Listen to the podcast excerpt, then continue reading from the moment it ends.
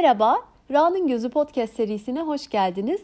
Bugün kadim dostum ve en yakın arkadaşım Tolstoy'un konuk olduğu bir bölüm kaydedeceğim ve bu yüzden hem mutlu hem de heyecanlıyım. Hatırlarsanız daha önce İtiraflarım kitabıyla bu podcast'te konuk olmuştu ve kim bilir kaç tane bölümde e, kendisi hakkında konuşmuşumdur, alıntı yapmışımdır, referans vermişimdir. Çünkü kendisini bir daha söyleyeyim çok ama çok seviyorum. Bugün İnsan Neyle Yaşar kitabından minicik bir hikaye paylaşacağım. Hikayenin adı 3 soru ve aslında Tolstoy'la birlikte zihnimizde zaman zaman dönen bu üç soruya cevap arayacağız ve kendisinin cevaplarını öğreneceğiz. Ben bu kitabı da çok seviyorum. Minicik, incecik ama dünyadaki birçok önemli bilgiyi içinde barındırıyor.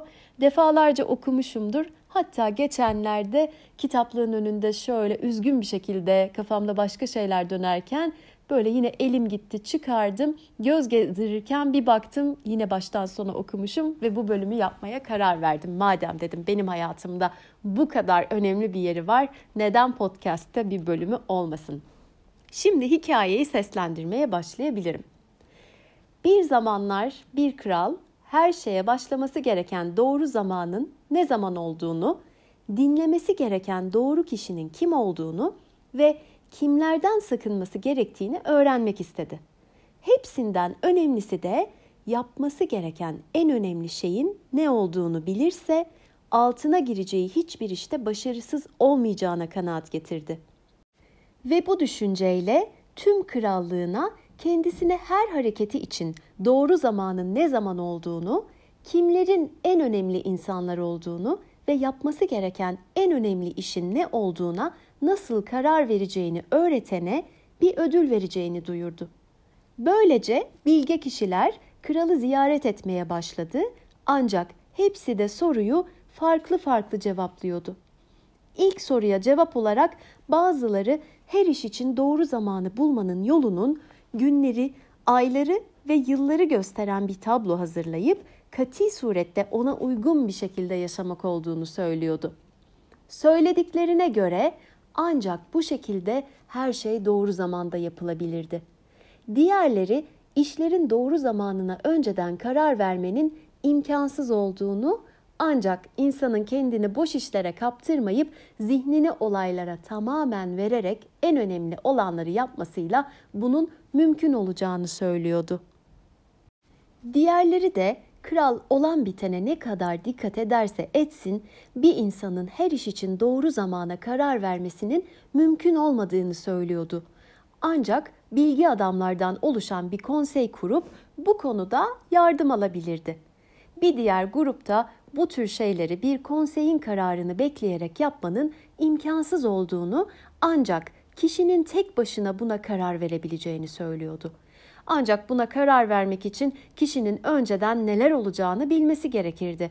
Bunu da sadece sihirbazlar bilebilirdi ve bu yüzden her iş için doğru zamanı bilmenin yolu bir sihirbaza danışmaktı. Aynı şekilde ikinci sorunun da bir sürü farklı cevabı vardı. Bazıları kralın en çok ihtiyaç duyacağı kişilerin danışmanları olduğunu söylerken diğerleri doktorlar olduğunu, bir grupta en gerekli olanların savaşçılar olduğunu söylüyordu. En önemli işin ne olduğunun cevabını arayan üçüncü soruya bazıları dünyada en önemli şeyin bilim olduğunu söyledi. Diğerleri buna savaş cevabını verirken bir grupta dini ibadet cevabını verdi.'' Tüm cevaplar farklı olduğundan kral hiçbirini kabul etmedi ve kimseye ödül vermedi. Ancak hala sorularına doğru cevapları bulmak istediğinden bilgeliğiyle nam salmış bir münzeviye danışmaya karar verdi. Münzevi bir ormanda yaşıyordu. Sıradan halk haricinde kimseleri kabul etmezdi. O yüzden kral sıradan kıyafetler giyip Münzevi'nin yaşadığı kovuğa ulaşmadan önce atından indi ve korumasını da arkasında bırakıp onun yanına yalnız başına gitti. Kral yaklaştığı sırada Münzevi evinin önündeki toprağı kazıyordu. Kralı görünce ona selam verip kazmaya devam etti. Münzevi çok çelimsiz ve zayıftı. kazmayı yere her vuruşunda çok az toprak kaldırabiliyor ve nefes nefese kalıyordu. Kral ona doğru yaklaştı ve size üç soru sormaya geldim bilge müzevi. Doğru zamanda doğru işi yapmayı nasıl öğrenirim? En çok kime ihtiyacım var? Yani en çok hangi insanlara önem vermeliyim? Ve ilgilenmem gereken en önemli işler nelerdir dedi. Münzevi kralı dinledi ama hiçbir cevap vermedi. Sadece eline tükürüp kazma işine devam etti. Yorulmuşsun dedi kral. İzin ver kazmayı alıp bir süre ben devam edeyim. Teşekkürler dedi Münzevi ve kazmayı krala verip yere oturdu. Kral derince bir kısmı kazdıktan sonra durdu ve sorularını tekrarladı. Münzevi yine hiç cevap vermedi ama kalkıp kazmayı almak için elini uzattı ve biraz dinlen de ben çalışayım dedi. Ancak kral kazmayı vermedi ve toprağı kazmaya devam etti. Bir saat geçti, ardından bir saat daha. Güneş ağaçların arkasından batmaya başlamıştı. Kral sonunda kazmayı yere vurdu ve sana sorularımın cevabını alabilmek için geldim bilgi adam. Eğer bana cevapları veremeyeceksen söyle de evime döneyim dedi. Koşarak gelen biri var dedi Münzevi. Dur bakalım kimmiş? Kral arkasını döndü ve ormandan koşarak gelen sakallı bir adam gördü. Adam ellerini karnına bastırmıştı. Parmaklarının altından kanlar akıyordu. Krala ulaştığında hafifçe inledi ve bayılarak yere düştü. Karnında büyük bir yara vardı. Kral yarayı elinden geldiğince temizledi ve üzerini mendili ve münzevinin havlularından biriyle iyice sardı. Ancak kan durmuyordu. Kral ılık kanla ıslanan sargıyı tekrar tekrar kaldırıp yıkadı ve yeniden yaraya sardı. Kanı sonunda durdurduklarında adam kendine gelip içecek bir şeyler istedi. Kral soğuk su getirip adama verdi. Bu sırada güneş batmıştı ve hava soğumaya başlamıştı. Kral Münzevi'nin yardımıyla yaralı adamı kulübeye taşıyıp yatağa yatırdı. Yatağa uzanan adam sessizdi ve gözlerini kapatmıştı. Kral da yürüyüşten ve ardından yaptığı işten çok yorulmuştu. Kapının eşiğine kıvrılıp uyuyakaldı. O kadar rahattı ki kısa yaz gecesi boyunca deliksiz uyudu. Sabah uyandığında nerede olduğunu yatakta yatan ve kendisine parıldayan dikkatli gözlerle bakan sakallı adamın kim olduğunu hatırlaması biraz zaman aldı. Beni affedin dedi sakallı adam cılız bir sesle. Kralın uyandığını ve kendisine baktığını görünce. Seni tanımıyorum ve seni affettirmemi gerektirecek bir şey de yok dedi kral. Beni tanımıyorsunuz ama ben sizi tanıyorum. Ben erkek kardeşini idam ettirip malına el koydurttuğunuz için size düşman olmuş ve sizden intikam almaya yemin etmiş bir adamım. Münzeviyi tek başınıza görmeye gittiğinizi biliyordum ve sizi dönüş yolunda öldürmeye kararlıydım. Ancak gün bitti ve siz dönmediniz. Ben de saklandığım yerden çıkıp sizi bulmak istedim ama korumanızla karşılaştığımda beni tanıdı ve yaraladı. Ondan kaçtım ama eğer siz yaramı sarmasaydınız kan kaybından ölürdüm. Ben sizi öldürmek isterken siz benim hayatımı kurtardınız.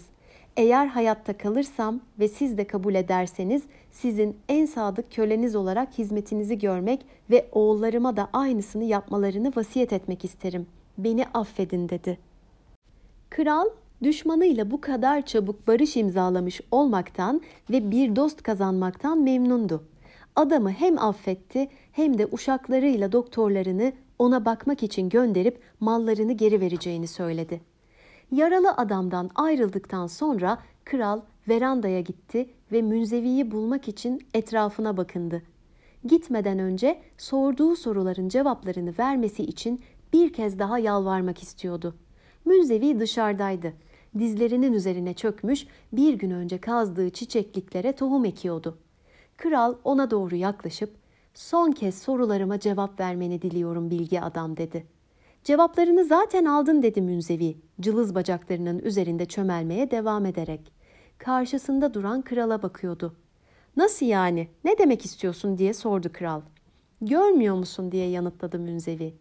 Dün benim güçsüzlüğüme acımayıp benim için bu çiçeklikleri kazmasaydın ve kendi yoluna gitseydin o adam sana saldıracaktı ve sen de burada benimle kalmadığın için pişman olacaktın.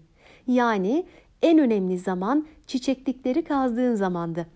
En önemli adam bendim ve en önemli işin de bana iyilik yapmaktı. Sonrasında o adam bize koştuğunda eğer yaralarını sarmasaydın seninle barış sağlayamadan ölecekti. O zaman da o adam en önemli insandı ve ona yaptığın şey en önemli işindi. Unutma, tek bir önemli zaman vardır. O da şu an. En önemli an şu andır. Çünkü üzerinde gücümüzü kullanabileceğimiz tek andır. En önemli insan birlikte olduğun insandır. Çünkü hiç kimse bir başkasıyla bir ilişkisi olup olmayacağını önceden bilemez. Ve en önemli iş de o kişiye iyilik yapmaktır. Çünkü insan yeryüzüne sadece bu yüzden gönderilmiştir. Ben şahsen bu finalle istediğim cevapları almış oldum. Kral da çok memnun. Umarım dinleyen herkes de aynı durumdadır. Peki bu hikayeden çıkaracak dersi bugüne uygularsak şöyle söyleyebilirim. Şu anda yaptığınız en önemli iş bu podcast'i dinlemek ve bu durumda hayatınızdaki en önemli kişi ben oluyorum ve yapmanız gereken en önemli iş de iyilik yapmaksa bence herkes kendine bir iyilik yapıp bu cevapları hatırlasın ve hayatına öyle devam etsin diyerek bu bölümü burada bitiriyorum. Tolstoy konuk olduğun için sana da çok teşekkür ederim. Sonraki bölümlerde görüşmek üzere. Hoşçakalın.